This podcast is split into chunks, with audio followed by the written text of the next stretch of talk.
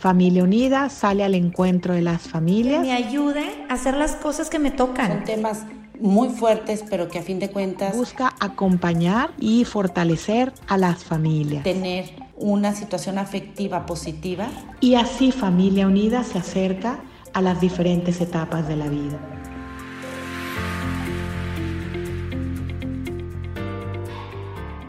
¿Qué tal? Bienvenidos a un capítulo más de Acompañándote en tu vida de Familia Unida, a quienes agradezco la oportunidad de estar hoy con ustedes. Mi nombre es Monique Schweitzer, soy psicóloga, psicoterapeuta, especialista en niños, adolescentes y adultos, maestra en ciencias de la familia por el Instituto Juan Pablo II, esposa y madre de familia. Y hoy voy a platicarte algo que tal vez te suene conocido. Resulta que desperté una mañana sintiendo como si tuviera encima de la cabeza una de esas señales de peligro como las que hay en las carreteras para señalar una reparación. Es más, sentí como si la tuviera encima de mi pecho. No me dejaba respirar. Tenía la boca seca. El corazón me latía todo lo que da. Esa sensación de seguridad que un día antes tenía al estar en mi casa ya no existía.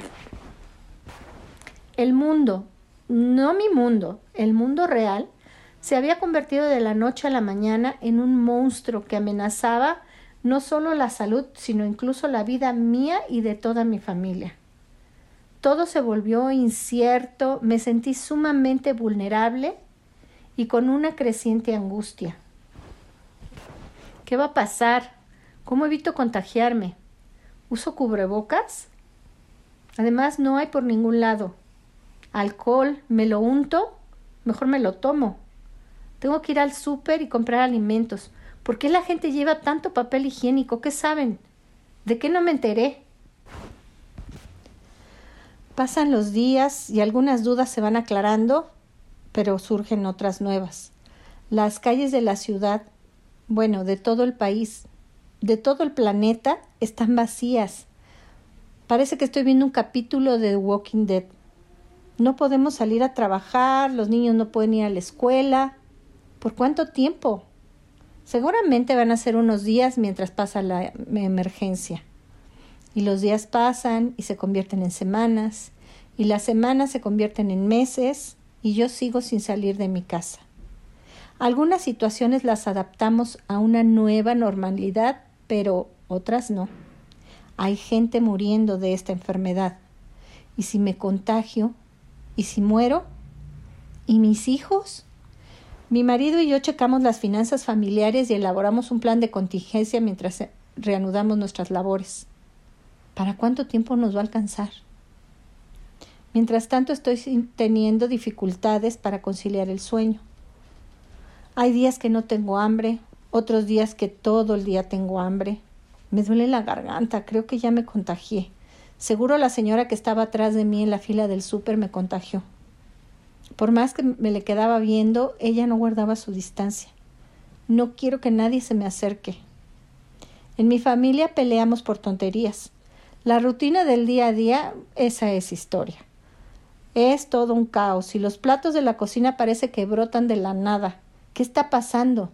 Parece que estamos entrando a un túnel que se vuelve cada vez más oscuro y no vemos la salida. ¿Será que esto va a empeorar? Sí sí va a empeorar. El COVID nos ha quitado muchas cosas. No dejemos que nos quite el bienestar emocional. Ese estado de ánimo en que nos sentimos a gusto. Ese rincón de nuestra mente que es como un spa de un hotel de cinco estrellas, donde nos podemos relajar, donde estamos tranquilos, donde sabemos hacerle frente a nuestras emociones, donde utilizamos los recursos que conocemos para enfrentar la vida el bienestar se refleja en una vida plena, feliz, sana, o al menos en intentar tenerla. Al igual que ocurre con nuestra salud física, la salud emocional, la salud mental, puede verse comprometida ante situaciones como la que estamos viviendo ahora. Pero no es algo que podamos medir. No es como ir al doctor y que nos pregunte del 1 al 10 cuánto te duele el estómago. O tampoco es como un dolor de muelas que no podemos dejar pasar por un par de horas antes de salir corriendo a que el dentista nos lo quite. No, no, no, no. con el dolor emocional no sucede así. No es fácil de ubicar. Nos acostumbramos a él. Aprendemos a vivir con él. Es como la fábula de la rana a la que le vamos calentando poco a poco el agua y no se va a dar cuenta hasta que le sea imposible escapar de ahí. En México, una de cada diez personas padece diabetes. Una de cada cuatro algún tipo de problema emocional, principalmente depresión y ansiedad. Alarmante, ¿no? Pues es más alarmante que dos de cada tres de estas personas no va a buscar ayuda profesional en toda su vida. Pero ¿por qué no? De inicio porque hay un gran desconocimiento de cómo es el trabajo psicoterapéutico y además es triste, pero también en la práctica clínica hay personas que sin una preparación y un entrenamiento profesional ofrecen sus servicios como terapeutas, consejeros, analistas, lo cual complica que las personas confíen en buscar ayuda. Vamos a analizar algunos motivos por los que las personas no se atreven a buscar ayuda psicológica. Número uno, no estoy loco, no necesito ayuda, yo resuelvo solo mis, mis problemas. Existe el estigma de que solamente quienes padecen un trastorno muy grave acuden a un especialista en salud mental. Sin embargo, cualquier persona, incluso que atraviese una crisis temporal, es candidato para buscar ayuda y debería hacerlo lo antes posible. Muchos pacientes que ya están en tratamiento comentan que debieron haber acudido antes. Está claro que tú solo no has podido resolver ese problema, que ya llevas tiempo sintiéndote angustiado, deprimido o enojado. Necesitas ver las cosas desde otro ángulo. La psicoterapia es como aprender a escalar. El entrenador siempre te tiene sujeto con unas cuerdas te sostiene y te va orientando hacia dónde y cómo debes moverte. Eso hace el terapeuta también. Te acompaña, te orienta, te enseña a ver opciones, a conocer tus reacciones y te sostiene si es necesario hasta que tú sientas que puedes hacerlo solo. Número dos. Es carísimo.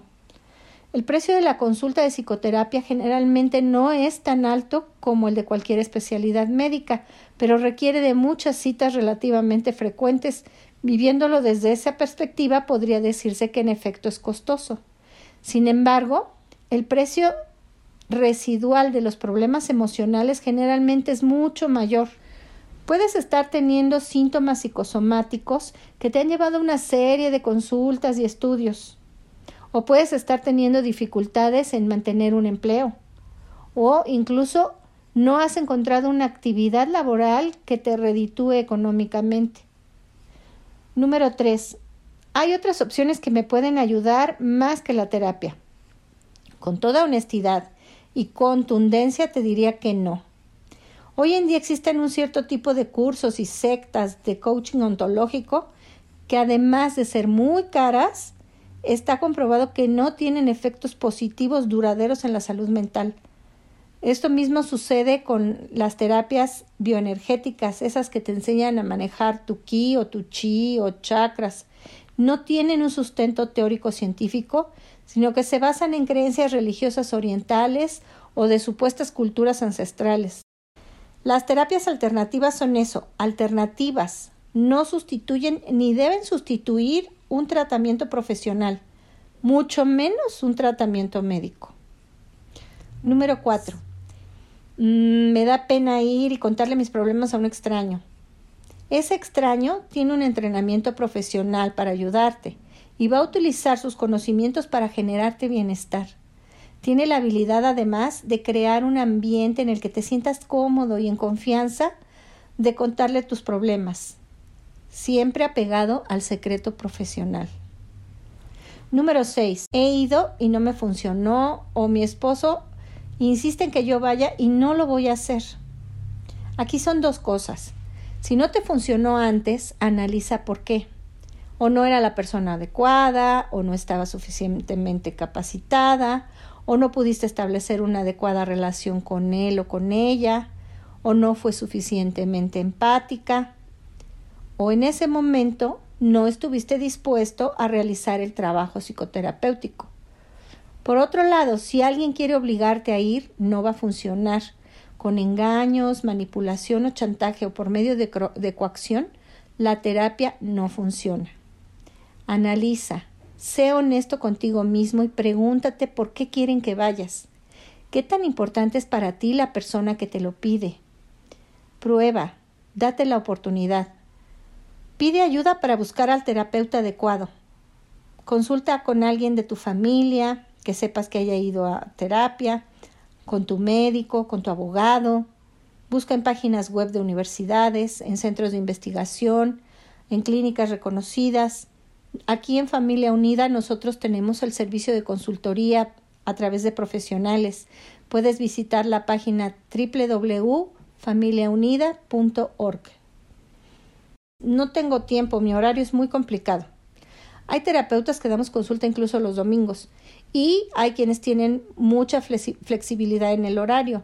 Un caso común es el de los médicos que no tienen un horario fijo y entonces se, puede ir adaptando de acuerdo a la agenda del terapeuta para que puedan ser diferentes días o diferentes horarios. Hay que reconocer que se requiere una buena dosis de valentía para aceptar que se necesita ayuda y otro tanto para pedirla. La psicoterapia te va a ayudar a sentirte mejor contigo mismo y con los demás, a recuperar el bienestar emocional, a conocerte, a mejorar tu autoestima y en consecuencia tus relaciones personales. Te va a enseñar nuevas herramientas eficaces para manejar conflictos, a tener otro enfoque de, esto, de estos conflictos, a organizar tus actividades para que te rinda el día. Es un espacio que es tuyo, de nadie más, donde poder expresar tus problemas, ideas, sentimientos, por más locos que parezcan, y sobre todo ante alguien que no te va a juzgar. William Shakespeare en El Rey Lear dice, Who alone suffers, suffers most in the mind. Quien a solas padece, padece principalmente en su mente. Resumiendo, esta pandemia nos ha afectado a todos de manera importante al desequilibrar nuestro bienestar emocional. Si tienes un sentimiento importante de desamparo, angustia o tristeza, si parece que tus problemas no se solucionan a pesar de tus esfuerzos, si estás teniendo dificultad para concentrarte en tus labores diarias, para dormir, controlar tu manera de comer, beber o fumar, o estás consumiendo drogas. Si te encuentras excesivamente preocupado o nervioso o irritable, o si alguno de todos estos síntomas está afectando tu relación con otras personas, en especial con tu familia, debes considerar la posibilidad de buscar ayuda emocional profesional. El COVID se va a controlar tarde que temprano. Los síntomas que nos deja, sobre todo en el aspecto emocional, tal vez tarden un poco más en desaparecer. No dejes pasar más tiempo. Cuídate y que Dios te bendiga.